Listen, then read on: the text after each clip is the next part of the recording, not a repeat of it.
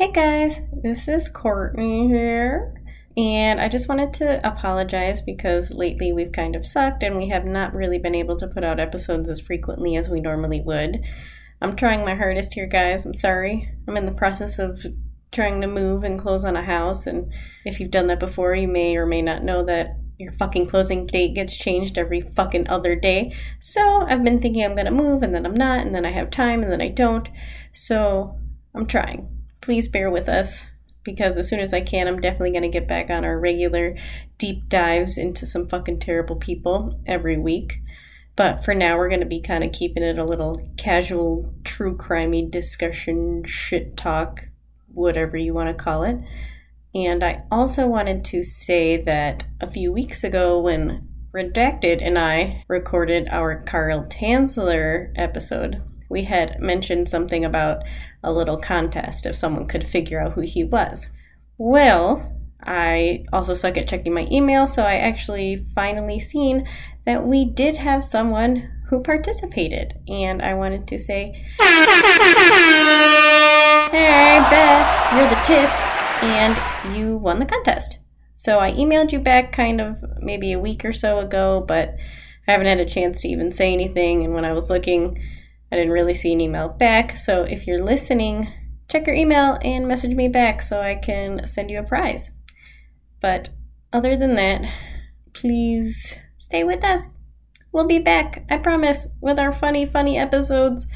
Right now, life has just been kind of throwing us a whole bunch of change and new things to kind of sort out and get used to. But we're trying.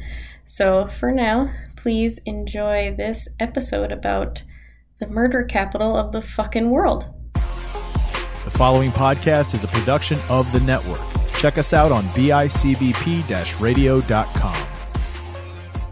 Lady Love. Lady Love. So I had spoken too soon, not too long About- ago. About what? He's back? Yes, and he's bothering me again. Wait, wait, wait, wait. Was he not filled in on the rules? He was filled in on the rules. His boss was like, stay the fuck away from her. And it was like, he stayed away from me for like two days. And then I went on vacation and I came back and it was like, it was like it never happened. He's like wow. back again. He's not like blatantly hitting on me, but I'm like fucking standing there and he's like standing super mad close to me for no fucking reason. Like being in your in your personal space, personal space. Yeah, like for no fucking reason. Like he brings me a piece to fix and he's like standing there watching me fix it. He's like, Wow, you're so amazing. You're an Oh no. angel. And I'm like, get the fuck away from me, bro. Like, get away from me. And then he's like, tries, oh, The potential to get kidnapped by this man seems very high to me. well, the good thing is like, you know, my fucking awesome Russian friend at work, Yes. he fucking fucking teardrop was standing there and like I, Arcady, he can like see it on my face when I'm uncomfortable. Mhm. And after he walks away, he comes up to me. He goes, "Is he a good guy? He your friend?" And I was like, "No, he's a fucking creep." And he's like, "Come get me next time. I'll take care of it." And I was like, "Oh, Arcadie's about to fucking, uh, fucking break his neck, find him in the goddamn cabinets or something." Good. Somebody has to. I I like what you're a different type of psycho. I don't like, get the like- fuck away from me. Yeah, like listen, you need to get away from me. And then, you know, somebody else is like, "Hey, you need to get away from her." and then he lets like a week and a half time or like 2 weeks time happen and he's like, "Hey, how you doing?" yeah, like it was like so stupidly love. And the funniest thing ever is he's sitting there and he's having a conversation with me about something. He like asked me how my weekend was, whatever, and I was like, yeah, you know, just busy. And then he's like, yeah, something. I guess the good thing though is that I'm not married. And I was like, Oh cool. fuck. Yeah, and he's like, just really single, Neither am I. completely thanks. not married. And I'm like, oh, cool, great for you. Like, what am I supposed to say to this? you're not married because you're a fucking psychopath. That's why. Yeah. Yeah, or he probably is married to like 15 different women. He did show me this like terrible prison tattoo of the name oh, Florence whoa. that he has on his Oh. ribs. Oh, oh, oh, oh no! We have crossed so many boundaries like that, dear job. Like, Always like, got to take a step back. like, I don't even know why he's. is Florence. I don't fucking know. I'm like, I didn't even know. You- Are you from like Mexico? Aren't you? Like, who- You didn't ask us. No, I didn't even know his name was Jason for like the longest time. I don't want to ask him anything. He asks me questions and I give him like the shortest, most curt answer ever. And like Paul knows too. And he like sees it on my face every time this dude comes near me. So like he comes up to me and he's Oh like, my We gotta have like a code word or something for every time you need help. He's like, yeah. like I'm just there screaming pineapples or something. Pineapples, pineapples, pineapples. you know what though? It would work. It would be such a unique word that everybody knows that you need help and come to your rescue. I'm just gonna They love- That's potentially dangerous. I need you to be careful, please. I'm gonna just fucking murder him. I swear to Jesus, Lady Love. Like, Not if he gets you first, so be careful. I'm way bigger than him. I can definitely take that dude. oh no. And he's a tiny dude too. Yeah, he's like a little skinny dude, like with a big head. I can't imagine what that tattoo looked like on his little bony ribcage. Oh god, it was disgusting. It was like a prison tat. Like I definitely I could have gone my whole life without seeing this dude's nipple. And of course I could have gone my whole life without knowing about this guy. Sheesh. That's fucking funny. I didn't think he would be back. You know how you defeat a villain and they're Yeah. supposed to be gone forever? This is like his revenge. This dude's like fucking Mojo Jojo. He just never gives up. He is. I he just really is. I legitimately just don't understand it at all. oh Oh. Oh, Layla, you want to do the, the drinks? Oh, Wait, I are we just there yet? no, not yet. I sent it to you. Oh. I, I get just- so excited for for the backgrounds. For I the know. in the back. Forgot the name. Fuck. the descriptions. description? yeah. that was hard. oh god. But anyways, I'm Courtney, And I'm Kat. and this is Wine, Wicked Crimes. Wicked Crimes, and Cat Moms Moms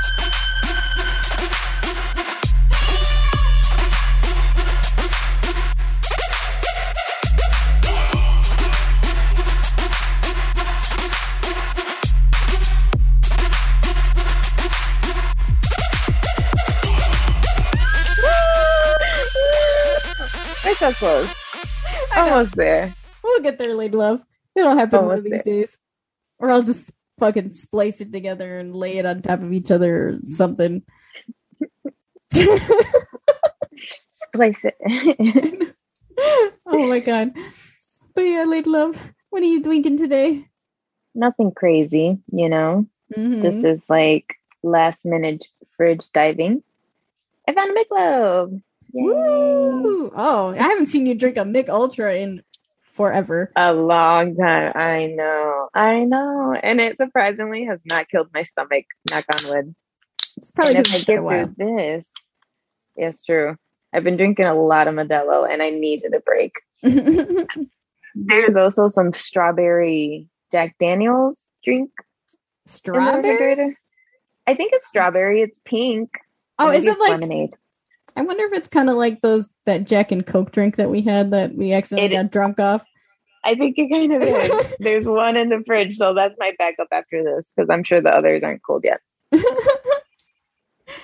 the wine I picked for this week, I just picked because it literally says the word just relax on the bottle, and I've had a stressful week. It's been a time, late love. It's been a time.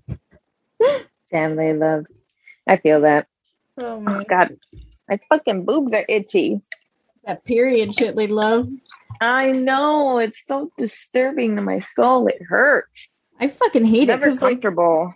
no, it's never comfortable, and it's like no matter how much you itch your nipple, it never goes away. Bra on, no. Bra off, also no. Now what do I do? I just like want to hold them. yeah, Oh, oh, that, that actually feels a little better, but I can't stay like this. I mean This is a lot of work. We do have bras, late love.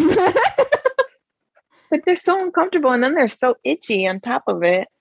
I'm just gonna have to suffer. we should create like a period bra that's like perfect, where it like holds them up, but makes it. It'll have like holes for the nipples so that the nipples aren't being touched. a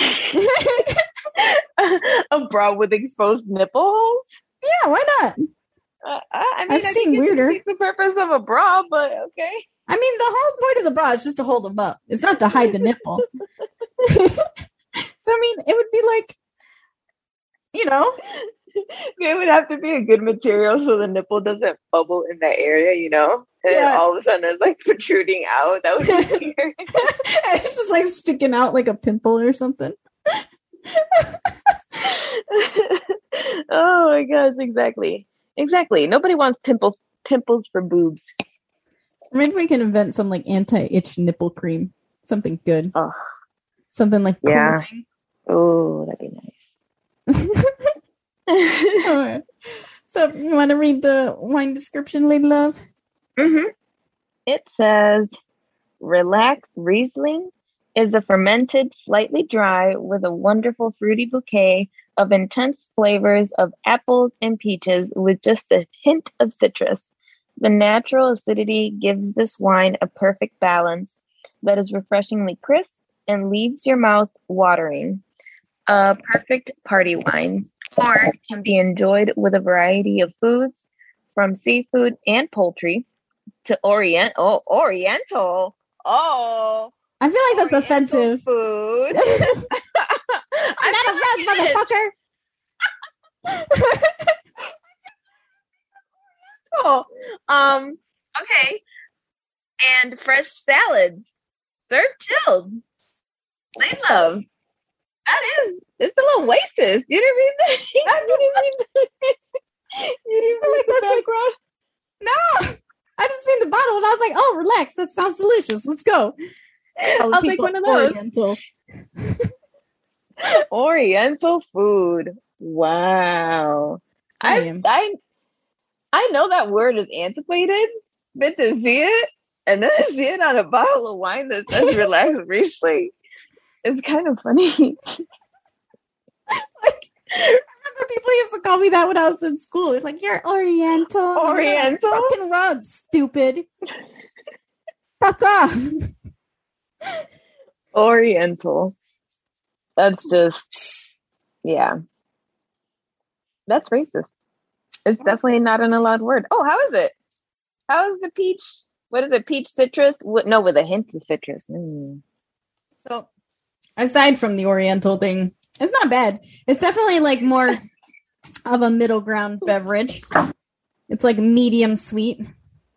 Is it is it good enough for you to oversee the Oriental comment, or where are we? Um, if I had a choice, I'd Mhm. probably say this will be probably the last bottle I'll buy. Mm, Like, I not would- high. Not high. if I had a choice to like drink this or something else, there's definitely something else I would like better. Damn. So no overseeing on the Oriental comment. No, no, I'm offended with their yellow wine. You're calling people Oriental. oh my god. I'm still shocked that it said that. That's so funny. well, how's it feel being like one of the only brown people in Tulsa? Well, no, actually, there's a lot of brown people in Tulsa. There is a lot of brown people in Tulsa, but it's nice. The, my patient today, they're so sweet. Everybody here is so sweet. And they talk so much. he literally just went out of his way to like tell me about different places where to go, a park, um uh, what else? Some park, some what other place did he tell me to go to? Oh, whatever. He came up with a freaking list of places just to tell me like where I should visit.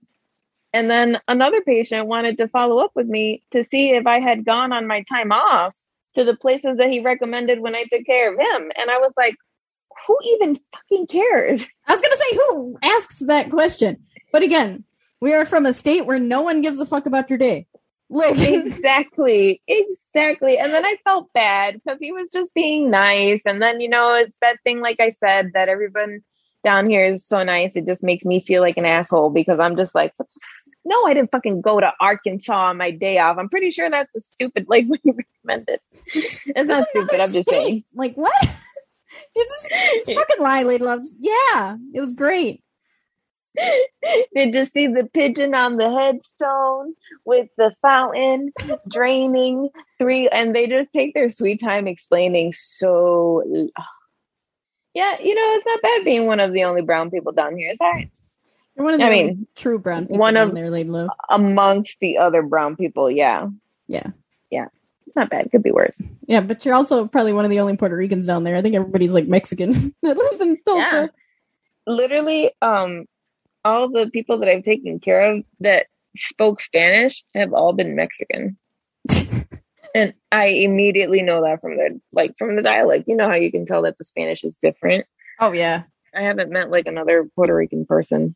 Mm-mm. And then you look at the other brown people that work there and you know that they're definitely Mexican. I know. They're all like short with big eyebrows, and you're like, "Yep, Mexican."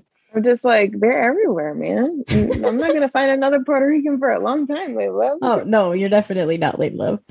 But I decided to kind of reel this week's episode into just being about Tulsa.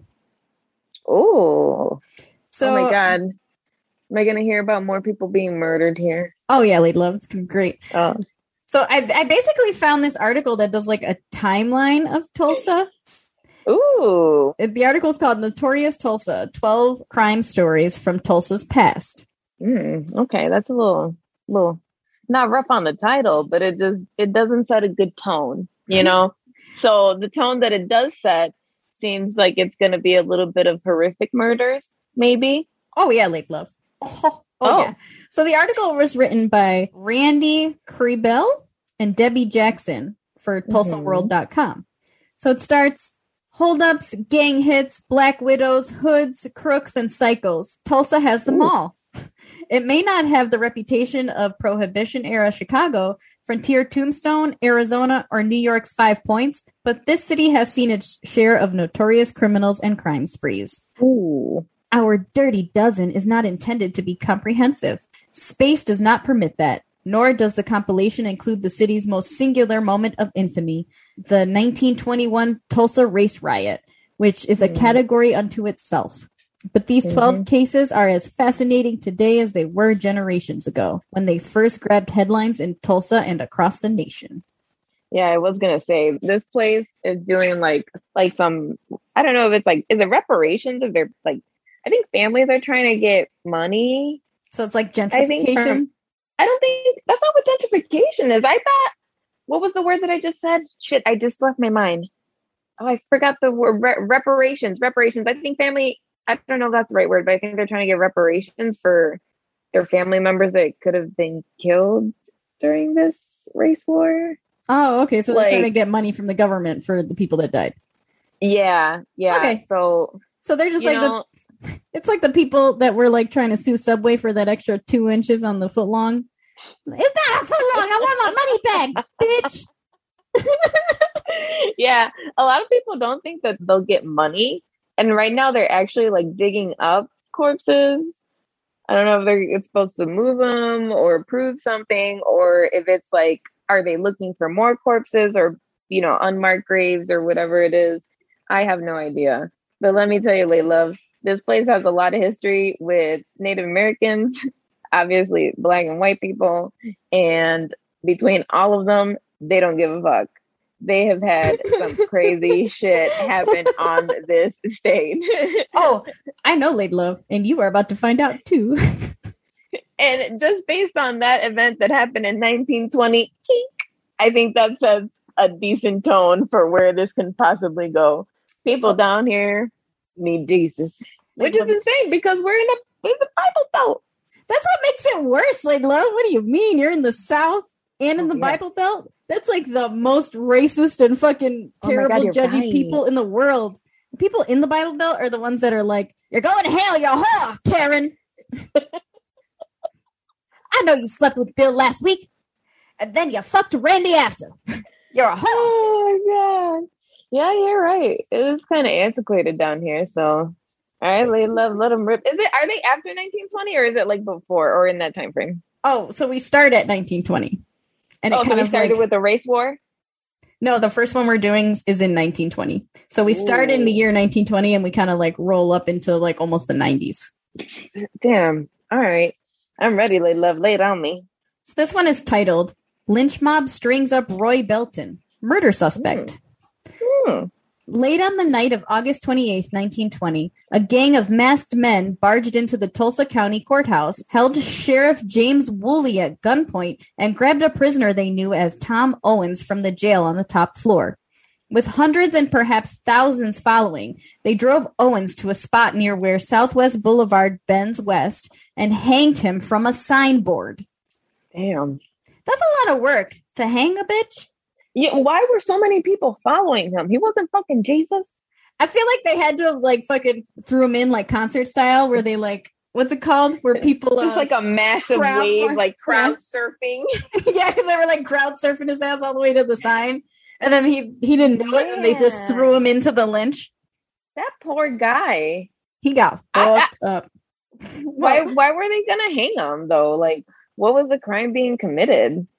You know, other than probably nothing. Well, he was supposedly a murder suspect, but like they didn't say he actually murdered anyone. Like you can't just kill somebody because they're suspected of being a murderer. yeah. Was he a black guy? Yeah. So, oh uh, well later. exactly. I was gonna say the browner you are, the harder you hang. In this told, I know you're in like a hang lightly, love. Man, I hang light. I'm a it doesn't matter, they love it. I'm a hang anyways. I know Down here, too dark. they'd probably drop you from like a short distance, so you like don't break your neck, but you just I wonder how tan my babies will be. oh they're gonna be brown, brown as fuck. Listen, this dude is like one day of sunshine away from becoming a different ethnicity. He's like Cuban now. Yeah. he just keeps changing fucking uh nationalities. He's definitely not Vietnamese anymore. He's gathered he's like floating in the Hispanic realm. And Lay Love, today the heat index is like 120. yeah, that's ridiculously low. There was like a heat advisory until yesterday, 8 p.m. But today, I think it extended till today or something because the heat index is seriously like 120. Yeah, that's ridiculous. I'm not about that life. I did that in Texas and who Jesus. I was so brown though, lady love. Like I was tan as fuck. Really? Yeah, I get tan really quick. Like I can go outside for five minutes, but it's not good for the skin. I try to stay inside. Lay Love, tan you would look weird. I know. I used to be like super tan when I was younger. I was like, I didn't give a fuck. I used to lay on the blacktop, hoping that the sun would just like come and gravitate. Take me. Yeah. Just take me. I'm right here. now I'm like, mm-mm, SPF 40. I need, and I'm Is like the Asian lady. I'm the Asian lady with the umbrella in the sun. I'm not a love. You need a rice hat. An umbrella. You need a rice hat, Lady Love. I love. We were at the beach the other day, and there was this Asian family, and it was so fucking adorable. But I felt bad. These kids. She had like little Asian girl pigtails. They had umbrellas. She had a mask on. Little Crocs. A It was mask on at the Yeah. beach. Yeah. The whole family did. They weren't fucking around. Like swine flu coming this way. No, no, no coronavirus. me. yeah. Not here. According to newspaper reports, the line of vehicles following Owens and his captors stretched for nearly a mile and included two ambulances. Bro, that's longer than fucking Matt's funeral procession. That's a lot A of cars. mile. Yeah. Tulsa police officers, it was said, directed traffic. Bits of clothing, shoes, and pieces of rope were torn or cut off from the body as souvenirs. Damn. Ugh. That's gross. That's disgusting. Like, everybody in Tulsa's a fucking serial killer. That's it, lady love. Wait, love, don't say that too loud. I know. As the murderers like jump inside your house. don't forget this this dog. Well, she's barking in the back, but I don't know who the fuck she was barking to. But she's got a big bark, so that's good. That's Isn't she like racist lady love? She's probably barking at any black people that walk by. She probably was. a week earlier, cab driver Homer Nida had been found Mhm. near this very spot, beaten and shot. His automobile, a Hudson Super 6, had been stolen. Nida had three people later identified as Owens, whose real name was Roy Belton, Marie Mhm. Harmon, and a man using the name George Moore had piled into his cab in Tulsa and asked to be driven to Red Fork. Along the way near the Texaco tank farm, one of the men clubbed Nida with a gun and then when he Damn. tumbled out of the car, shot him in the stomach. A passing- Damn. So this is what the dude got strung up for. So he was suspected of murdering the cab driver. Mm. A passing motorist found Nida moments later. Over the next few days, Harmon and another witness figured Belton as the shooter. Nida's dramatic face to face deathbed identification of Belton essentially sealed the case. Persecutors said Belton subsequently confessed, but Belton insisted he did not, and his last words were reported to be, I am innocent. It's a little late for that, homie. You're like literally about to get pushed off the sign. Yeah. Yeah. They're like, no, no, we're doing him in. I'd say Humpty It's Dumpty over. was not able to be put back together again. Yeah. Oh man, that's sad. That's sad. But you know, we we know there's a little bit of um uh, other reasons why uh friend got hanged. I was gonna say, homie was black. That's Let why. us not forget what we have established at the beginning of the show. brown people pushed off the edge.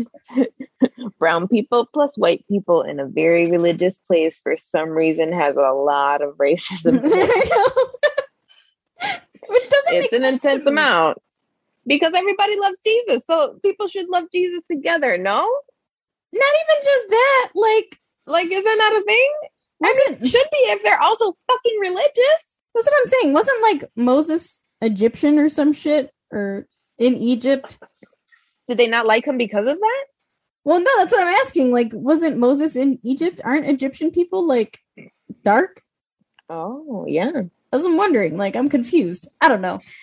But you know how hmm. it is. Any religion you go to, Jesus, everybody's depicted as like a white guy with a beard in uh, yeah. yes, little heart, maybe holding something in the hands or hands here. yeah. You know,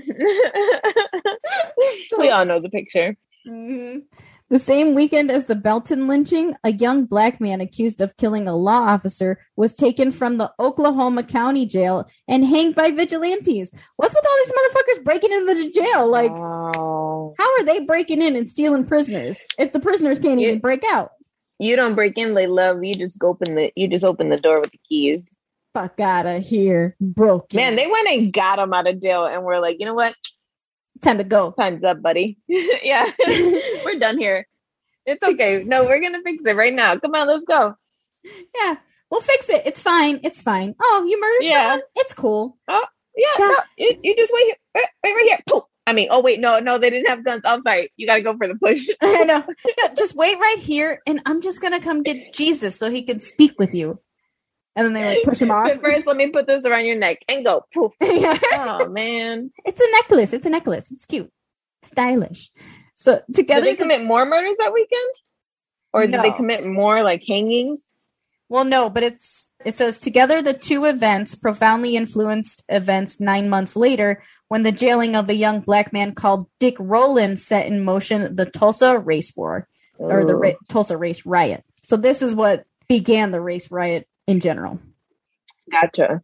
It's like Black Lives Matter, but Tulsa style. Crazy that that happened in 1920 and look at where we are now. well, the next one we roll into is in the 30s. So it's just like Tulsa's got a long history of like criminal. You say that right. I went to the, I told you about how I went to the museum, right? Yeah. There's a lot of historical things here they love. And they also feel the need to include their museum with a bunch of historical stuff where I'm used to going to museums for art. Mm-hmm. This type of art I was not interested in viewing. It's like a bunch of black people that are dead. Indian people that are dead. what? And oh yeah, no, we're full spectrum here, Lady Love. I'm not kidding. And then um like that deep art from like black people that feel like oppressed. Like it's just and then stuff about the race war. It was a lot. So they're like, our town was built on racism. Want to learn about it? So I'm curious to see how well they do ten years later. oh, I'm sure it's gonna No. be great, late love.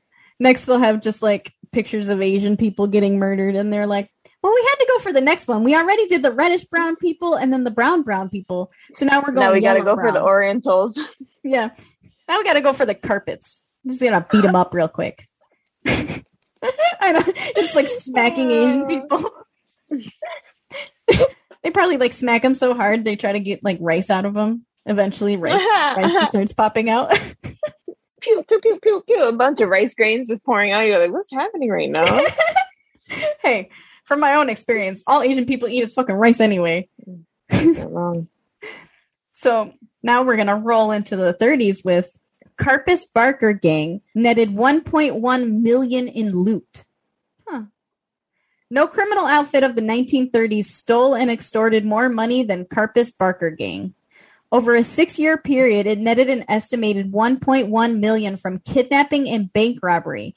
And when the FBI cornered Alvin Karpis, the last member of the gang at large in 1936, J. Edgar Hoover himself showed up to clap on the handcuffs. Like, what? How did? How many people are you kidnapping that you got 1.1 million dollars? And who the fuck the are you that you got J. Edgar Hoover coming out of his office, getting up from his chair to handcuff you? It was somebody. I'm about to Google this shit. What's the conversion rate for one Six point six million. Wasn't it six point six? Oh no, it was six 1.1. years. It was Yeah. six years. That's where I'm getting the six from. Yeah, listen, six years of work for one point one mil. You tell me, I will kidnap anybody. I was gonna say I'll do that now at a regular.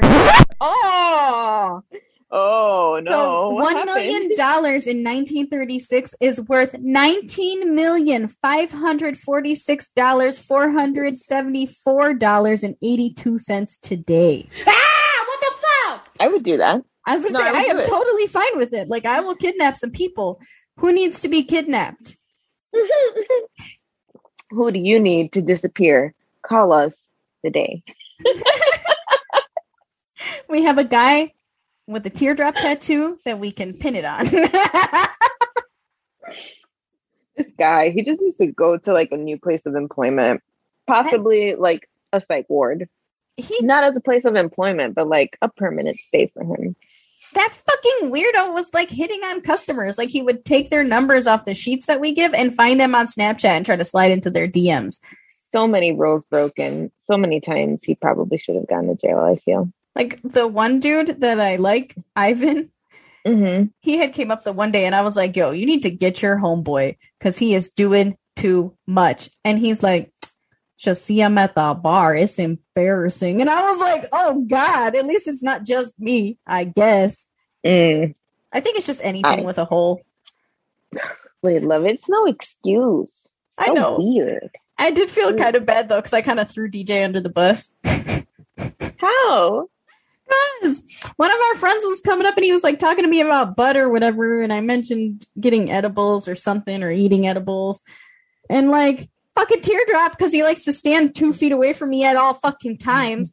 Was standing there listening to our conversation. So he comes up to me and he's trying to like get me to sell him stuff. And I'm like, I can't help you, sir. He's like, Oh no, I can pay you for this and that. And I was like, you know what? Sorry, I don't know how. I was like, I don't know. Maybe I was like, you know what? Go ask DJ. And he's like, what? I was like, go ask him. Maybe he can find you something. And then he goes up to DJ and he asks him, and DJ like takes his number because he knows him.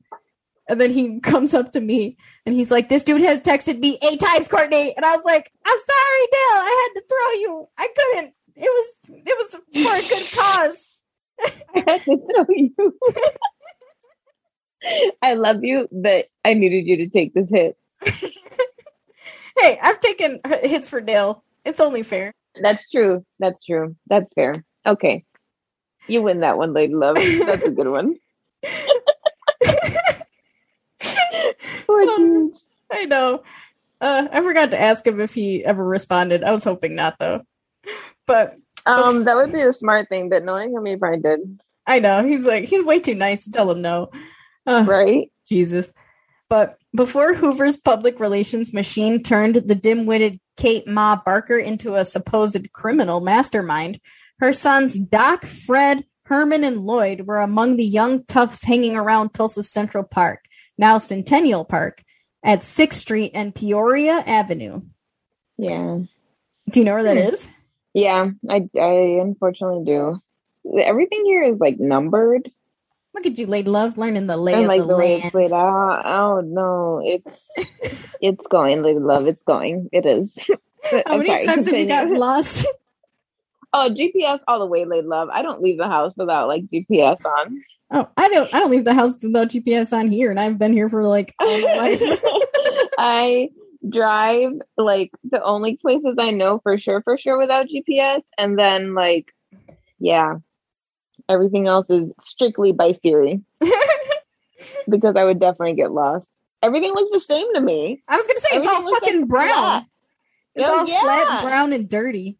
No, but right now though, there's grass growing everywhere because it'll downpour, and then you know you can suffer from a potential heat stroke uh, the rest of the day. Hey, Lulu. he's like, "Sup? What y'all doing?" At least he's way less rude than like everybody else that walks in on you. That's very true. At least he's quiet. He's about to smack the shit out of a doggy. I know. is really. His tail is literally right on the camera. I know. I can see I'm, it. li- I'm listening, Layla. So, in addition to the Barkers, the Central Park Gang launched the careers of such notorious killers and thieves as Volney Davis, Wilbur Underhill, Ray Terrill, and Elmer Inman. Many of the 30 or more men associated with the Karpis Barker gang at various times traced back to Central Park. But Doc and Oh. Fred Barker, and by extension Karpis, who met Fred Barker in prison and returned with him to Tulsa in 1931, were the most famous Central Park alums. Their kidnappings of beer baron William Hamm and banker Edward Bremer shot Mhm. them to the top of the most wanted list in the mid 1930s.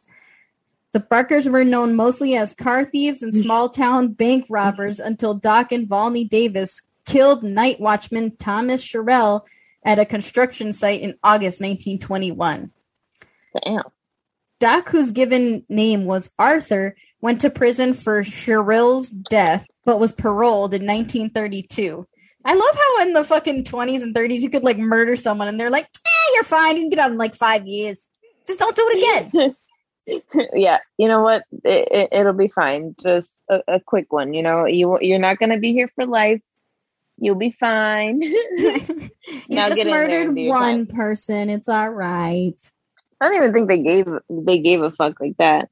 No, you could do anything in the 20s and 30s, and it's like, eh, well, we can't really figure it out. Did you do it? No. Okay. Let's not forget not. this was a time during a race war. I know during a race war where white people just did whatever they wanted, like steal prisoners out of jails. and then hang them. Yeah. We'll just push you off really quick. It's fine. Ah, look at little Lulu. He's so cute. He's obviously more comfortable now. I know. He's like, I guess I'll just lay here. It's fine.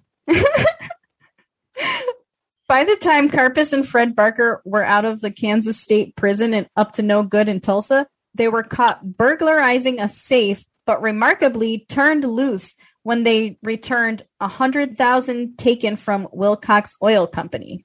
Within a short time, they were terrorizing the entire Midwest. So Tulsa Damn. just like creates fucking serial criminals. Oh, they love yeah.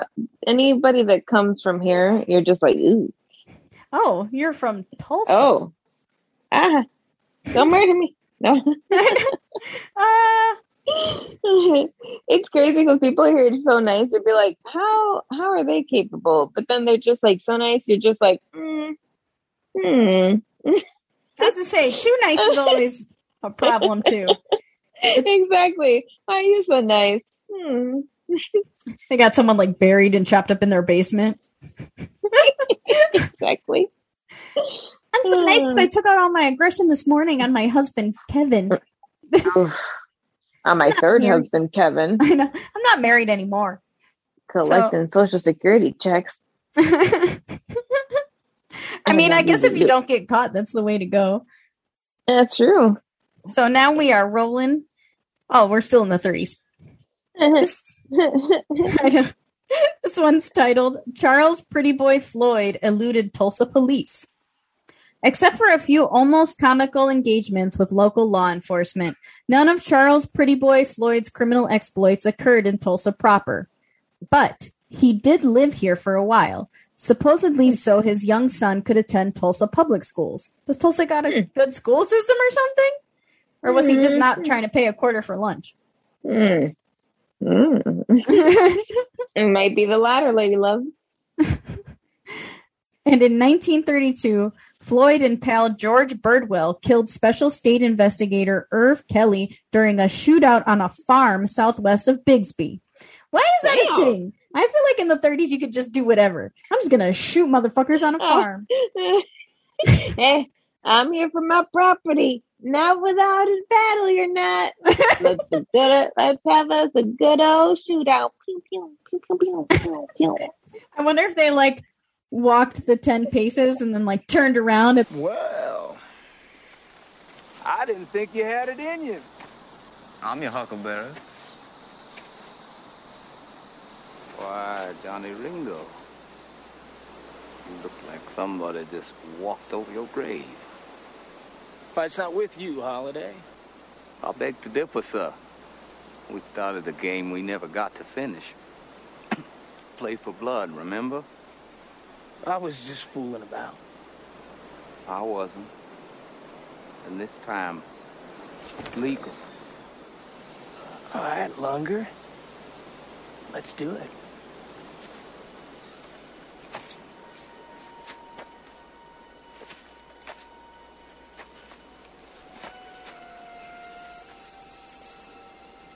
Say when.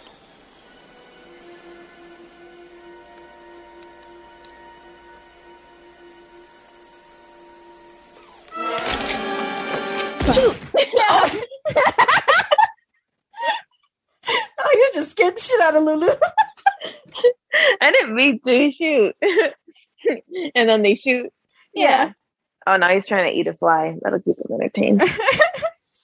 Floyd, wife Ruby, and son Jackie, using the name Hamilton, moved into the to a house on East Young Street in January 1932.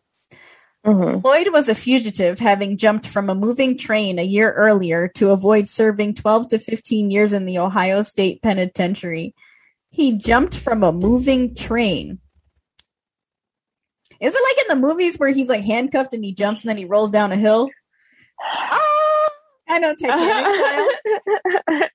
I don't know where this is gonna land me, but I'm gonna go for it anyways. You'll never take me alive, motherfuckers. Yeah, And he just like out. rolls down the hill. yeah. exactly how I imagined You it. could like hear him hitting everything. Yeah, like every brick is smacking his face, every rock is hitting his head, and he's just like, "Well, at least I'm not on that fucking train anymore." And then he lands and it's like you hear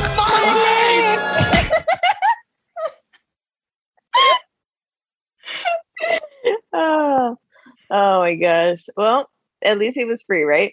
Yeah, I guess. He's not serving 12 to 15 for fucking shooting people in a farm. Better than serving 12 to 15 years. I'll jump out of the train. I guess that's true. In February, Tulsa police engaged Floyd and Birdwell in a running battle through city streets, guns blazing from careening automobiles and bystanders running for cover. It's like literally a movie. I was gonna say this sounds like a pitch for a movie now. We're going into moving vehicles with gunfire. Okay, guys. But it's like the old black and white movies where they got like those fucking big ass jalopies and they're like hanging out of the side of the car with like a fucking machine gun. yeah. yeah. oh my God, right. The pursuing police gave up when the department's only Tommy gun ran out of ammo. It was the 30s. I know. You didn't keep extra ammo on you, you dumbass. They never thought they'd need it for a shootout. They love. They should have expected a shootout. It's the 30s. Everybody got shot back then. Oh, They didn't even have IDs in the 30s. You could just say, Who are you? Kevin. Are you sure you're Kevin? Yes. Sure. Can you prove it otherwise? Well, no. Then I'm mm-hmm. Kevin. Goodbye. the police found the desperados again the next night While the two managed to escape, they had to leave their car behind. The led law enforcement to the they yeah, that led law enforcement to the house on Young, where they proceeded to fire tear gas canisters and order Floyd and Birdwell to surrender. Crashing the mm-hmm. outlaw stronghold, they found the bad guys had simply walked out of the back door, which the police had failed to cover. You know, it was a weak time then. I don't know. You know, you know, I don't know. like, how do you forget to like not cover the back door? They literally just walked outside. The raid was hardly as well organized as the raid of a country constable on a watermelon stealing gang. Oh, Opined the Tulsa World. Going out to hunt Floyd with one machine gun and most of the ammunition somewhere else is not an inspiring spectacle. I mean, they're not wrong. Eventually, though, they said fuck it, and federal agents killed Floyd in Ohio in 1934. They were like, you know what? We can't catch him, so I guess we'll just fucking kill him. This time we'll bring more ammo. We'll bring back up next time. I know. See, I only Uh, bought uh. one strip, but I guess we needed more. That's some wild, wild west type shit here. I know. I You can see- picture it all in my I head. live? You see where I live? Lady love, I don't know why you did this to yourself. I don't know either. I'm not quite sure. Oh, the next one sounds juicy. Oh, let's hope so. Judge's son convicted in society killing is the title. It's always a judge's son, though. Come on. Those are the people that can get away with everything. No, you're a judge's True. kid? Eh, it's fine. True. Ooh. No Tulsa murder case received more national attention than the high society slaying of John Gorrell Jr. by Philip Kinnemer. Kinnemer. Kinnemer. it's, like- it's literally K E N N A M E R. Kennamer. Kennamer. Yeah. Yeah, Kennamer. Kennamer. Sounds funny. Kennamer, 19, was the brilliant but unbalanced son of federal district judge Franklin Kennamer. On Thanksgiving night, 1934, Kennamer shot and killed Gorrell, son of a prominent doctor, in Gorrell's car with Gorrell's gun. Damn. In the ritzy Forest Hills addition a few blocks south of present day Utica Square. Damn, dog. He took dude's car and his gun and shot him. Like, that's fucked up. Fuck your car. Fuck your gun. Pew pew pew pew pew pew. Bye, motherfucker. Bang. Man, And I took your car, bitch. What? that's disrespectful. That That's is disrespectful. disrespectful as a fuck. The case became a national sensation, exposing as it did the lives of the teen sons and daughters of the wealthy during the depths of the Depression. No shit. That's how it is in every day. Like, rich people suck. They do. Several of these teens became witnesses against Kennamer. One, Sidney Bourne Jr.,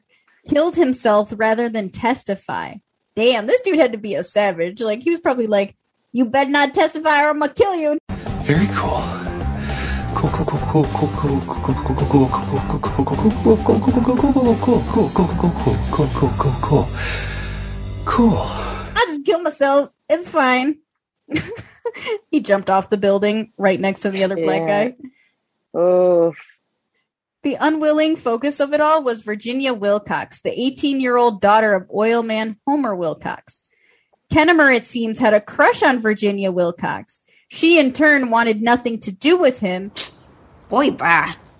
Given to grand schemes, including at one point starting a South American revolution, Kennamer and Gorrell hatched a plot to kidnap or threaten to kidnap Virginia to extort $20,000 from her father.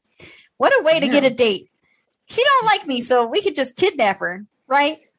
we can do this two ways. We can do it the easy way, or we can do it the hard way.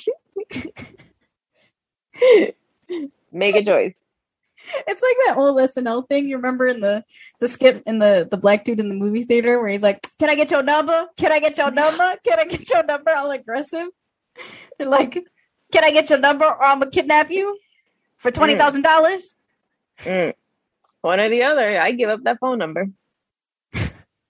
So Kennamer didn't deny killing Gorrell, but said he did it to keep Gorrell from harming Virginia. The trial was moved to Pawnee, which was wholly unprepared for the media circus that descended upon it.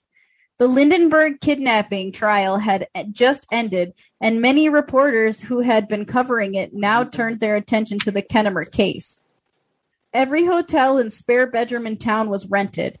Eight telegraph lines were installed in the courtroom. Spectators stampeded over one another to get seats in the tiny gallery.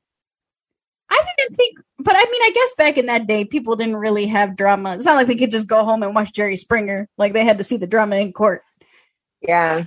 There are no TVs either. There's nobody telebro- telebro- broad- telebroadcasting. Why that sound wrong?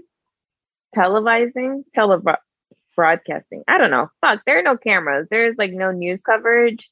So if something's going on, people are gonna go and be nosy. I feel like if we were born in the 30s, we'd probably do that. Like, did you hear about that murder? You want to go see if he dies or not? I heard that guy's in court today. You want to go see if they're gonna hang him? you want to go see what the lynch mob did? They still got Billy hanging from the tree. Let's go see if we can get a snip from his shirt. I know. After 11 days, Kennamer was found guilty of first degree manslaughter. In 1943, Franklin Kennamer wheedled a parole for his son on the condition that Phil enter the wartime military. He became a paratrooper and during the invasion of southern France ran directly into enemy machine gun fire. He died on the spot. Damn. I mean, I guess that's what you get for being a fucking retard. Who runs into the machine gun fire? Maybe the rush of adrenaline like distorted his sense of direction. he like he like jumped out of the plane and landed on the ground and he was like super amped up so he was like ha and like ran and then he like he doesn't even make it and his little like fucking parachute is like slowly falling down and getting the hole shot in it Yes. Yes, exactly. Exactly. Oh my gosh, that's so funny. ooh this one's spicy the next one is five tulsa women murdered by sex maniac fiend Oh, oh, okay. well we're rolling into the 40s for this one lady love Oh god, at least we're progressing. Police found the bludgeoned body of 20 year old Pantaloo Lyles. That sounds like such a fucking. Pantaloo. no. Mary Okay. Lou Ray down the street said, oh gosh. Pantaloon. okay, okay. Police found the bludgeoned body of 20 year old Pantaloo Lyles sprawled in her bloody bed on May 15th, 1945. I feel like that was a little overkill. Like, obviously, if her body's bludgeoned, the bed is also going to be bloody. Like, that's obvious. That's, that's, that's true. That's a good point, Love. That's a very good point. Man, 1945, so World War II was starting. Somebody had some aggression out or what? I know. They just like beat her with a billy club. Oh man, that's sad. Probably beat her with something worse if she was bludgeoned. I don't know. A wine bottle, maybe. Just like mm, over and over again until it breaks. Described by newspaper stories as a pretty redhead whose sailor husband was serving in the Pacific in World War II, Lyles. like. I mean, back in that day, everybody's husband was in the war. Easy lie. Lyles was the fourth of five Tulsa women killed as they slept between 1942 and 1948. Dude, that's like my worst nightmare for someone to like come in while I'm sleeping and attack me. Literally my worst nightmare ever. Worst thing that could happen yeah, you are the one that scared Devin with your My black face. Yeah. Like, love, I will literally never forget that. This motherfucker doesn't wake up for anything. I literally poke him in the forehead, fucking shake him drastically. I'm talking like fucking, I don't know, stage seven earthquake, shake his ass, doesn't wake up. But the second I go to switch on a fucking light, his eyes opened. it was insane. It was like that scene in fucking Interview with the Vampire when Brad Pitt comes back to life and his eyes just it was like that. just as dis- Just as disturbing. Ugh. Just as disturbing, each of their bodies had been sexually assaulted after death. So he Ooh. murdered them just so he could fuck them. That makes sense. Ew. He probably wouldn't have been able to fuck them any other way. I know. I need you to be like dead and bloody. So and it's like, bro, can't you just catch me while I'm sleeping and on my period? Same thing, right? Ew. but true. I guess if, if that's what blows up your skirt, I guess that is true. All of the crimes occurred in an area known today as Brady Arts District. In two of the cases, the killer cooked and consumed breakfast before leaving. I mean, you gotta have your eggs and bacon before you go. Motherfucker made himself at home before he left. Yeah, cooked up some bacon and eggs, maybe some hash browns, a little coffee on the side. He didn't leave a mess. That's all I'm saying. Wow. I mean, yeah, I would have been pissed if someone like murdered me and left my kitchen a mess. Like, come on. You Right, couldn't even wash the eat, that's fine. But wash after yourself. That's all I'm saying. I know I'm dying All in the I'm saying. bedroom and bleeding, but at least clean up after you're done. Newspaper headlines. Exactly. Newspaper headlines called the killer a sex maniac and a fiend. Hounded by the public and the press, Tulsa police and county investigators rounded up known sex offenders, checked out hundreds of tips, false leads, and rumors, all to no avail. Of course, which is my favorite thing ever when they're like, any tips available would be great. And it's like 800 people call and they're like, I know who it is. It's my really loud neighbor next door, Jerry. He never shuts the fuck up. I think you should just arrest him now. Save everybody else the trouble. I think Jerry did it. and then all of a sudden, poor Jerry's getting arrested. He barely breathes and know what's going on. He's confused. It's like, what did I do? Well, you murdered somebody, Jerry. Your neighbor said Mhm. so. That stupid bitch is just mad that I won't de-weed the tomato garden.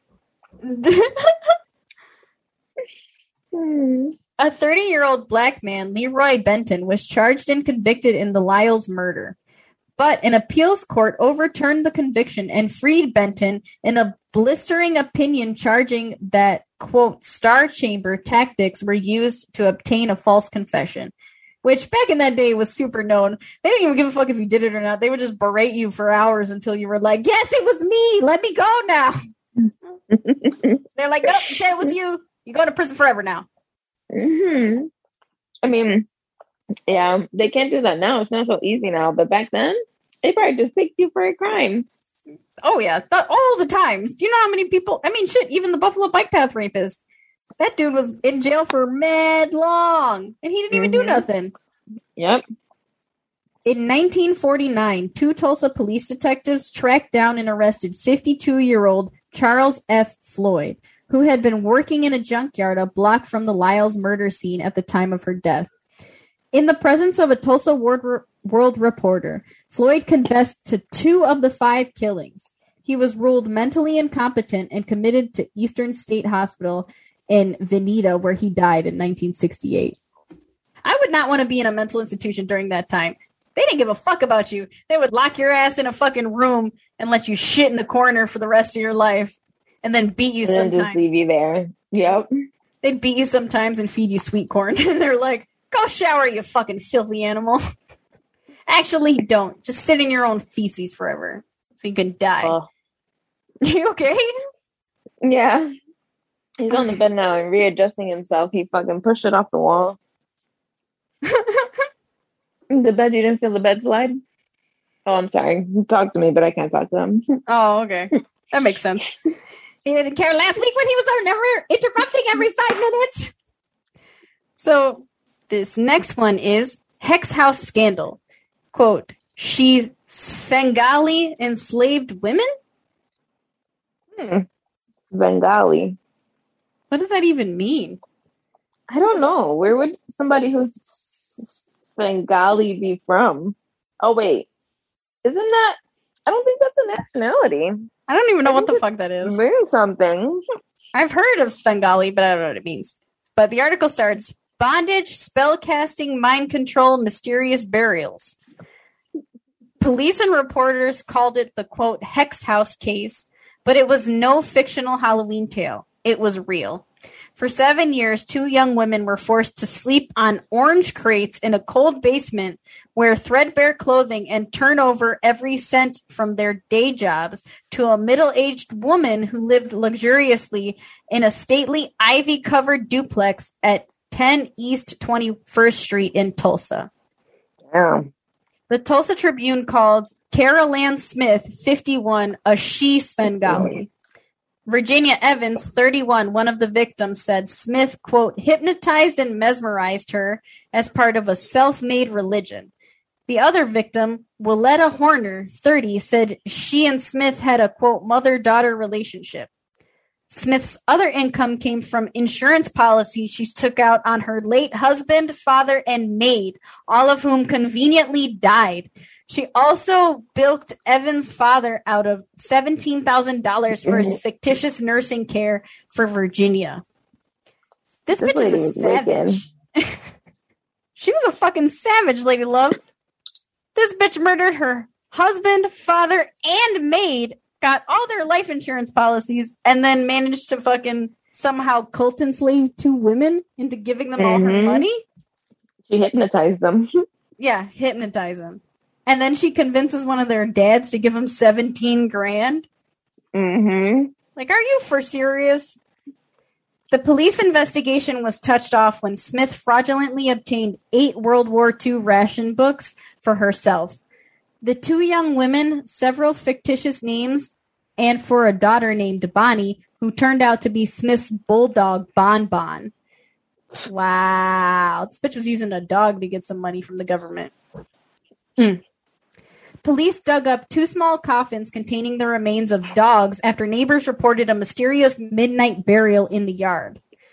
A police inventory of Smith's belongings included books on mind control, expensive perfume, a $250 silverware set, a Packard car, 46 pairs of shoes, 18 fuck? pairs of gloves, 26 hats, and enough makeup and beauty supplies to stock a drugstore. this bitch was balling out. she was going to Victoria's Wasted Secret no every day. Yep. I mean, if you got it, I guess, whatever. Smith was sentenced to one year in prison for inducing her two captives to give false court testimonies against a neighbor. She received probation for mail fraud and making false claims to obtain ration books.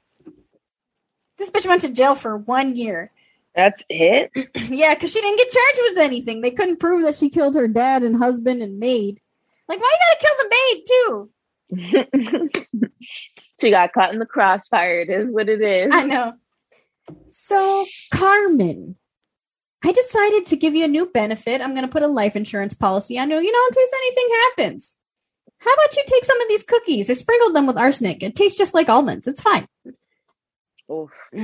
That poor girl didn't even know what she was probably signing. And then all of a sudden, dead. I'd be so pissed. She was probably like mid cleaning the floor too. Mijo, I don't know what's going Mhm. on. Mm-hmm.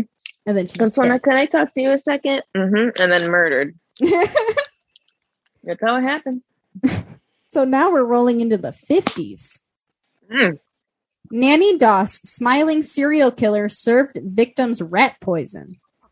I love that. Is rat poison these- bitter? I don't know. I've never eaten it. I'm sure there are reviews, just like the way arsenic tastes like almonds. Well, no, they say arsenic smells like toasted almonds. Mm. Mm-mm. Isn't Gatorade supposed to be sweet or like Kool Aid? What is it for the cars? Wait, what? Isn't there something that you can kill somebody with? You can substitute it with Gatorade I have no idea. because it looks like Gatorade, right? I mean, Somebody knows what I'm talking about. I say in Jonestown, he like gave everybody Kool Aid. Well, it wasn't even Kool Aid. It was like off brand Kool Aid mixed Yeah, with not- not- poison. Not drinking the Kool Aid, but I don't know. Never mind. Never mind. Garrulous, think on it. garrulous, and disarmingly eccentric Nancy Nanny Doss seemed more like a sitcom character than a serial killer. When her fifth husband died, Sam Doss died in 1954, a Tulsa physician suspected she was more akin to one of the cheerfully homicidal sisters from Arsenic and Old Lace. After five husbands are dead, that's when you're wondering if she murdered them all. I'll Get you, my pretty! and your little dog, too! This is the fifth corpse I pronounced for this woman. I wonder if she's killed all of them. I mean, lady love. Life insurance policy. right there. One will never know. I mean, she got away with it five times. I feel like one brown person, they'd be like, eh, give it to the give the money to the like slightly less brown person. exactly. Doss, it turned out, had poisoned her last four husbands. The first, Charlie Braggs, left Nanny after their two small children died under mysterious circumstances. Wow, she killed her fucking kids too? In all, Oh 11 of Nanny's relatives had met unexpected ends, and she confessed only to killing four of her five husbands, at least two of whom she'd met through Lonely Hearts Club. Oh, wow. Aw, she was preying on them. well, no, did you ever hear about that? No. So- basically the Tinder of back in the day is people that were single and lonely would literally write letters into this thing called the Lonely Hearts Club, and then they would like hook you up with people that like match you. Basically, like a Oh. dating service, except male. I imagined it was. I imagined it was a pen pal service. She she went out there looking for somebody to murder. yeah, like damn, bitch. Mm-hmm. Doss had taken out life insurance policies on her deceased husbands and on her dead children, but she also seemed to enjoy planning and attending funerals. Sam Doss, Nanny said, got on my nerves. Everybody's husband gets on their nerves. Mm-hmm. I feel like that's like the rule is be annoying. Yeah, you can't be married if he's not annoying. Man, Lady Love, you're basically married already then. Um, Remarkably, Nanny would not have been caught had she not readily consented to an autopsy of Sam Doss's body. The case resulted in a new state law requiring such examinations and deaths without an attending physician. Sentenced to life in prison, Nanny died in 1965. mm. Only because she confessed to four murders, and everybody was like, "All right, that's pretty bad. We got to jail her." Even though she killed 11 people. I definitely feel still like in jail forever. Yeah, but she died in 1965. That bitch already lived her life. she already had five different husbands, murdered her kids. Like, she had it all. She had kids and she didn't have kids. Like, ooh, now we're getting into the, the police bad guys. Uh oh. Back to black. I know. This next one is titled Top Tulsa Cops Jailed in Bootlegging Scandal. Oh. In 1956, bootlegger Bill Edwards complained to Tulsa World editor Sid Steen that he was being cut out of the protection racket that included his brother Martin Edwards, police commissioner Jay Jones, and police chief Paul Livingston. According to Bill Edwards, Jones and Livingston were among those receiving payoffs to leave selected bootleggers, bookmarkers, and brothels alone. Steen introduced Bill Edwards to U.S. Attorney B. Hayden Crawford, and in 1957, a grand jury indicted the city's top two law officers and 18 others on corruption charges, 16 including Livingston, Jones, and six TPD officers were convicted. Mm. I mean, I feel like that's kind of the rule. Like, cops have to If be dirty. everyone's making money, yeah. If everyone's making money, and if you're offering, I might take it. I'm saying, like, cops are just like, you need to expect cops to be breaking the law because they're literally the law. Like, come on. They're probably the only ones that can do that can get away with it. Who would tell on them? Exactly. The D Day invasion of Normandy was a Cub Scout meeting compared to that, one police officer said after testifying to the grand jury. Thurman Spybook, who would later be killed in the line of duty, was transferred from the vice squad to the dog pound after it was learned he'd met with the panel. Jones and Livingston, who maintained their innocence throughout, each served about a year in federal prison. I mean, they were just selling booze, so it's not that big of a deal. That'd be like going to jail forever for weed. Yeah. But back then, big deal. Now, not so much. I know. It's funny how like as time goes on, everything that they ban is just like becoming not banned anymore. Mm-hmm. Like you scumbags can't smoke later. weed. Now it's legal. It's fine. Mm-hmm. Everybody smoke weed. I know. Well, back then everybody drank liquor, Mm-hmm. which continues on with this next one. The bootleg queen and Dixie Mafia. At least there's some ladies in here. I mean, I've had a couple women that are sprinkled in, and it sounds like they're like America's number one badasses because they don't get fucking caught for 50 years. Cleo Epps' colorful career as the queen of the bootleggers ended at the bottom of a West Tulsa septic tank. Big and brassy, Epps prospered during Oklahoma's prolonged prohibition and went into semi retirement managing her many investments after booze became legal in 1959. But Epps retained some of her old underworld connections, especially with two ruthless bad men in a loosely connected network of outlaws known as the Dixie Mafia. That does not sound scary to me. I feel like if you're going to be a gang, you can't be called the Dixie Mafia. Dixie Mafia doesn't make it a very threatening. That's to say, you may as well call it the fucking Piggly Wiggly Mafia. At that point. like, what the fuck? Through the 1960s, Albert McDonald and Tom Lester dealt mainly in burglary and arson for hire. Although McDonald was for a while suspected in 1967 Tennessee murder of Pauline Pusser, wife of Sheriff Buford Pusser. What a name. Buford. I know. right? of quote walking tall fame. Although the case was never officially solved, Pusser reportedly believed another Dixie Mafia operative from Oklahoma, Kirksey Nix Jr., pulled the trigger. According to authorities, McDonald and Poe decided to help their attorney state rep.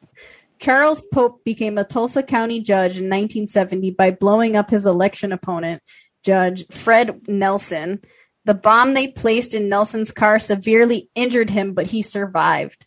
Wow. Oh. I would never want to drive again. If my car got blown up, I'd be like, I'm done. That's fine. You walk. turn on the car first. I know. You get in first and then I'll get in after. The dynamite Poe and McDonald allegedly used came from Epps's farm.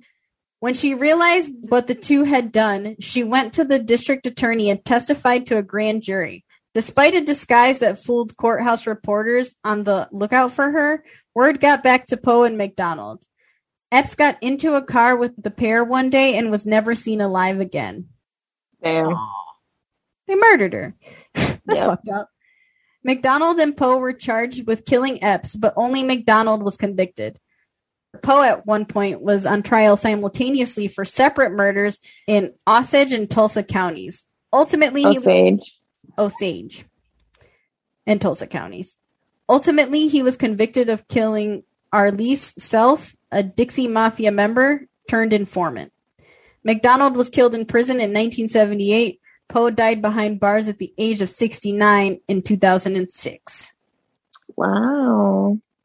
I love how they were just like, you tell anybody, I'm killing you bitches. It's like, isn't that the rule? Don't become an informant if you're going to be in like criminal stuff.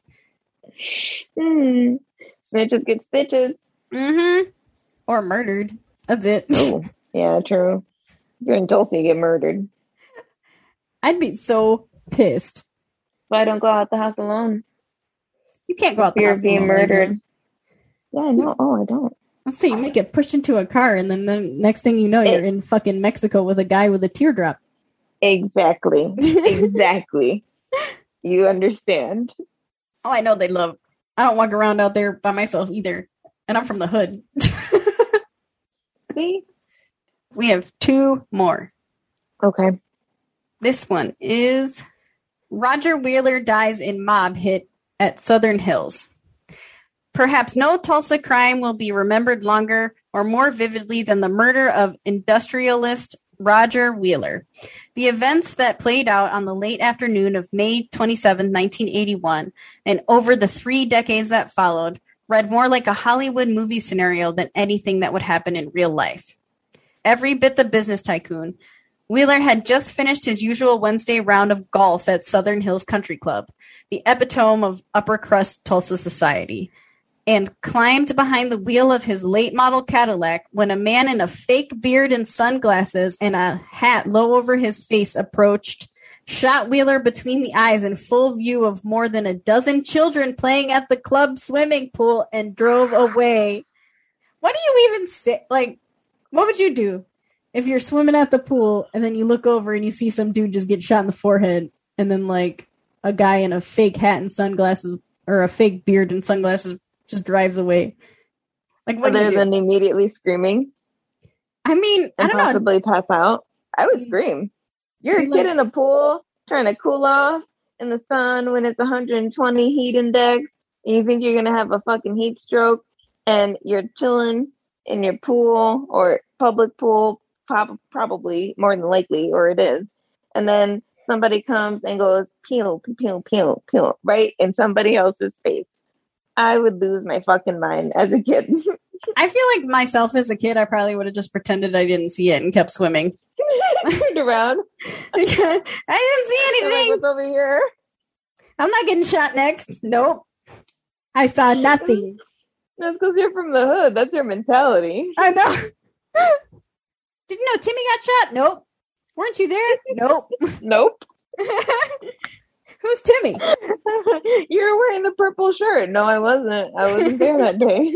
I could have sworn I saw you. No, you didn't. Wasn't me. Wheeler's death led to at least three more murders, all of them more than a thousand miles away. A scandal that rocked the FBI to its core, and the downfall of New England crime boss James Whitey Bulger. Oh Well- wow. I know, that's crazy. Bulger had ordered Wheeler's murder at the behest of John Jack oh. Callahan to keep Wheeler from delving any deeper into the finances of World Jai Alai. Wheeler had bought the company a few years earlier and quickly suspected someone was skimming from the operation. Bulger sent his close associate, John Martorano, to get Wheeler out of the way. Eight months later, an informant named Edward Brian Halloran told all of this to Boston FBI agents. But the FBI agents were in cahoots with Bulger, and rather than arrest him, they tipped him off. Bulger killed Halloran and an innocent bystander personally and ordered Martirano to silence Callahan. So basically, the mob, like the movie about Whitey, they tipped him off, and then he got away. But then they were like, "Enough of you," and then pew pew. Well, he tried to get the one dude murdered and it didn't work. So Martorano finally spilled the story in 1999. Angry at Bulger and facing a lengthy prison term, if not the death penalty, he told federal Ooh. prosecutors all he knew. By then, however, Bulger was on the run and would not be caught until 2011. Really? Feel like I didn't think it was that long. He was on the run for a long time, Layla. By the time they found him, he's all old. He's got his old lady next to him. They're fucking skipping town together. He's got his thug life down for everything, Karen. I don't know why Karen was with him because he killed his girlfriends too. He was like, "Mm, I don't like you anymore. Uh, maybe she was on her way out. I don't know. He's probably just too old. He's like, eh, I guess I'll keep this one. It's fine. Yeah, I'm I'm too old for this shit. This will this will do. I'll keep this, Karen. Well, some say Bulger knew almost immediately that Wheeler's murder would be his own undoing. Until then, Bulger had been involved mostly in the murder of other gangsters the police and the politicians cared little about. Gunning down a wealthy and influential man in broad daylight was a different story entirely. I mean, I guess if you murder a bunch of people, you're eventually going to get murdered too. I feel like that's just karma. What was the saying? Live by the gun, die by the gun, some shit like that. Yeah, I feel like that's fairly accurate. Pew pew pew pew pew pew pew pew. I know, especially Somebody's gonna get mad and shoot back. oh yeah, and that motherfucker was the worst. I'm pretty sure. Like I read that when he had his thingy, like his um his wake, like no one went to go to it because he was just a horrible human being. Oh, I mean, like I'll one hard thing- pass. he murdered his girlfriends, murdered people for no reason, and he was like a mm-hmm. little Italian dude, so he had like a Napoleon complex, like a motherfucker.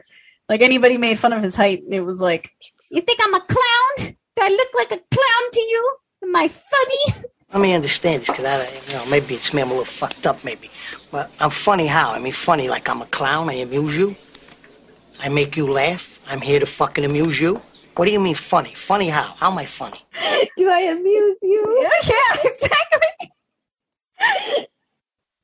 Oh gosh. Oh man, late love. I think we're about to finish strong here. We've got a rapist. Oh, finishing strong. Rapist stalked Tulsa. BA woman in 1989. Ooh. The late 1980s were bad years for sex crime in Tulsa. This was a every year is bad for Tulsa, apparently. Right? Lynchings, you got murders, you got fucking bank robbers, kidnapping, a lady Yeah. killing her husband. Nobody cares, I'm telling you. Not at all. In the late 1980s were bad years for the sex crimes in Tulsa. This was especially true for 1989 when 336 rapes were reported. A 40% increase from the average for the previous decade. And police dealt with at least seven serial rapists. That's seven serial rapists in one city. The seven that they knew of. Yeah. The most notorious of these became known as the Morning Stalker in the Tulsa World and the South Side Stalker in the Tulsa Tribune. Either way, the stalker was linked to as many as 12 rapes and 20 robberies over a nine month period beginning in July 1988. That's more than one rape a month and two robberies a month ish. Wow. You really are disgusting. The stalker case was also the first time Tulsa and Broken Arrow police used DNA testing to link and in one case exclude sex crime suspects. All the way into the 80s before they used the DNA in two different little towns. Yeah. They're like, well, there's too uh. many rapes here. I guess we'll test all this DNA out on here. You guys had any rapes over there? Oh, you have? Want to test some DNA? All right. Oh, yeah, we'll have a big trial exam. We got 336 cases just this year alone. It's fine. Oh, gosh. As the name suggests, the rapes and robberies occurred mostly in the morning and were concentrated on the city's southeast side and in Broken Arrow. Perhaps the most brazen crime occurred February 5th, 1989, when two men raped a 17 year old girl in front of her family members and boyfriend and drove away in her BMW. What the fuck? How do you rape a 17 year old girl in front of her family and her boyfriend and then drive away And with then her take car? her BMW. And she's 17 and she got a BMW? Okay, let's keep going. I'll say she's a drug dealer. Pursued by police. Pursued by police, they wrecked the car but managed to escape. Dude, the Tulsa cops suck. Barely Cops- cops. I know. They're like, just put in a report online. It's fine. But she was raped. It's fine. Has anyone been murdered? No. Report online. Here's the website. Oh, they stole the car. It's fine. But they raped and stole the car. Yeah. It's okay. Just put in a report. We'll find them. Still online. What's online? You'll figure it out. Just put it in online. The stalker crimes, it turned out, involved not one, but three men. 25 year old Royce Owings, who police came to view as the central figure, and his cousins, Stephen and Derek Berger. Owings, it was believed, participated in all of the rapes and robberies, sometimes alone and sometimes accompanied by one or the other, or both Berger brothers. Police eventually connected the robberies and rapes through similarities in disguises in the type of tape used to bind victims, but they were stymied for suspects until a caller to the Crime Stoppers tip line suggested they check out a pickup belonging to Owings that matched the description of a vehicle used in the March 3rd, 1989 robbery of the Spudder restaurant. Another tip led them to stake out the Wendy's restaurant on 31st Street east of Harvard Ave. There, on the night of April 15th, Owings was killed in a brief shootout with police after pulling off another robbery. Damn, son. Like, this dude is, I guess, good at his job at least. Like, homie Mhm. hasn't gotten caught yet. The Bergers surrendered and pleaded guilty to multiple felonies. Stephen was given seven life sentences. Derek, 85 years. Stephen Berger and Owings' father claimed police killed Owings intentionally to protect an informant. Police said they Damn. I know. But I mean, he's a fucking rapist and a robber. So it's not like they're doing an injustice here, in my Uh-huh. You're like, it's it's fine. It's it's it's fine. We get a good trade off. I feel like it is. So you raped like 12 women and robbed a bunch of people? Yeah. Oh, and you were part of all of them? Yeah. I brought my cousin to some of them, but yeah. Mm-hmm. Okay. And then just shoot him in the head. Pew. Dead. Mm-hmm. Ooh, That one sounded nasty, Lady Love. I was was like, not good. that was like deep. That was like in the depths of your soul. Ugh. Stephen Berger and Owings' father claimed police killed Owings intentionally to protect an informant. Police said they wanted to capture Owings alive so they could question him and that he was killed only because he pointed a shotgun at officers and appeared to be going back into the restaurant, perhaps for hostages. You'll never take me alive, coppers! No, Johnny, don't do it! Who just carries a fucking shotgun in a restaurant? Well, people carry guns in their cars here. They love. Yeah, but he was in the restaurant and then he walked out. And like he had to have had the gun on him. It's probably like, hold on, I gotta get something for my car. He's got like a trench coat. Yeah, got the back seat loaded. So people roll here. Mm-mm. I'm not about it. DNA testing, then a new crime fighting weapon, connected Owings to three rapes, including the 17 year old girls. So he's one of the motherfuckers that fucking raped her and robbed the car. One of the two guys. Yeah. Stephen Berger, who pled guilty to 17 felonies related to the March 3rd restaurant holdup and the rape of the 17 year old, told reporters he was, quote, railroaded on the rape charges and blamed the media for his and his brother's harsh sentences. Or it's because you're a murderer. Is he black? I don't know. I don't think it was. No. His last He would have been hung. yeah, he would have definitely been hung, especially for raping a 17 year old in front of their boyfriend. And that I still don't understand. Like, how does that happen? How does a 17 year old have a Mercedes, uh, not a Mercedes, a BMW? That's what I want to know. I mean, back then there were no rules. I'm pretty sure you could be like 12 and get a drink at a bar. True, true. Walk in, I'll just have the regular, please. I know. Can I get a whiskey sour? You're 14. So, Can I get a double? You're right. Make it a double. He said, quote, it was blown out of proportion.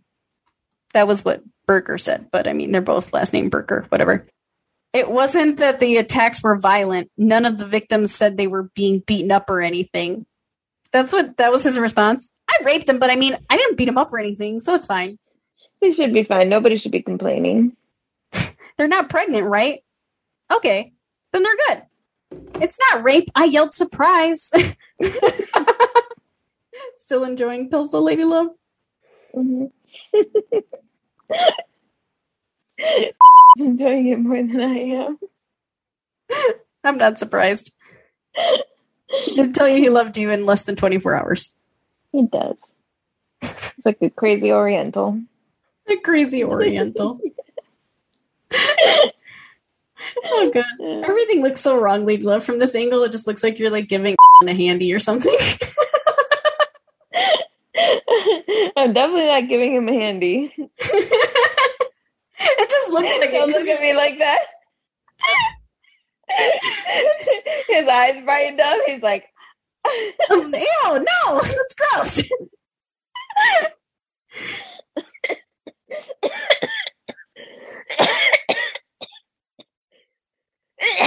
oh, goodness. Okay. Finishing strong. That was the last one, Lady Love. Oh, That was a strong so now we wrap up. Okay, so um, if you like, if you like us, follow us on our Instagram at Cat Moms Oh My Podcast. Or you can I hope that's right. Yeah, that's right. I butchered them. Okay. Or you can follow us on our Facebook group at Wine Wicked Crimes and Cat Moms Oh My. Or if you want to email us, you can email us at our handle. Is that a handle? I don't know. At our email at catmoms2 at yahoo.com. Yahoo!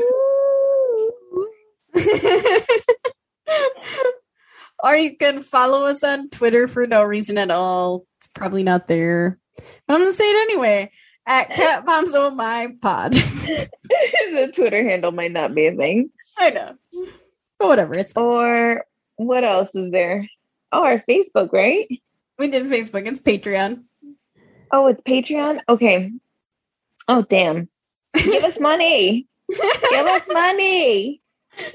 Follow Give us us on money. Patreon. There's two levels, okay? You could do five dollar, you could do one dollar, as long as you do some dollar. So follow us on Patreon at Patreon forward slash Cat Moms Oh My Podcast. Patreon.com forward slash Cat Moms Oh My Podcast. But you got the gist of it. That was the, Yeah. that was that was a total shot in the dark. At least you got it, Lady Love. Thank God. Okay, Layla, I'll text you. Alrighty. Guess we'll I see love you. love you too. We'll see you next week. Good night. Goodbye.